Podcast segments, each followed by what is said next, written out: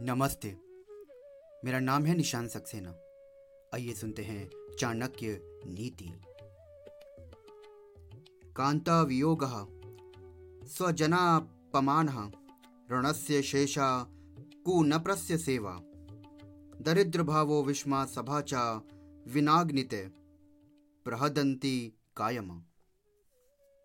अर्थात, पत्नी का बिछुड़ना।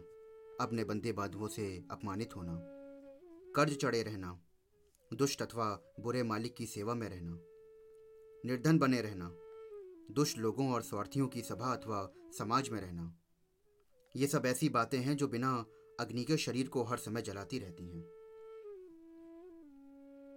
सज्जन लोग अपनी पत्नी के वियोग को सहन नहीं कर सकते। यदि उनके अपने भाई बंधव उनका अपमान अथवा निरादर करते हैं तो वे उसे भी नहीं भुला सकते। जो व्यक्ति कर्जे से दबा है, उसे हर वक्त कर्जा ना उतार पाने का दुख रहता है। दुष्ट राजा अथवा मालिक की सेवा में रहने वाला नौकर भी हर समय दुखी रहता है। निर्धनता तो ऐसा अभिशाप है, जिसे मनुष्य सोते, उठते, बैठते कभी नहीं भुला पाता। अपमान का कष्ट मृत्यु के समान है। ये सब बातें ऐसी हैं जिससे बिना आग के ही व्यक्ति अंदर ही अंदर जलता रहता है। जीते जी चिता का अनुभव करने की स्थिति है ये। धन्यवाद।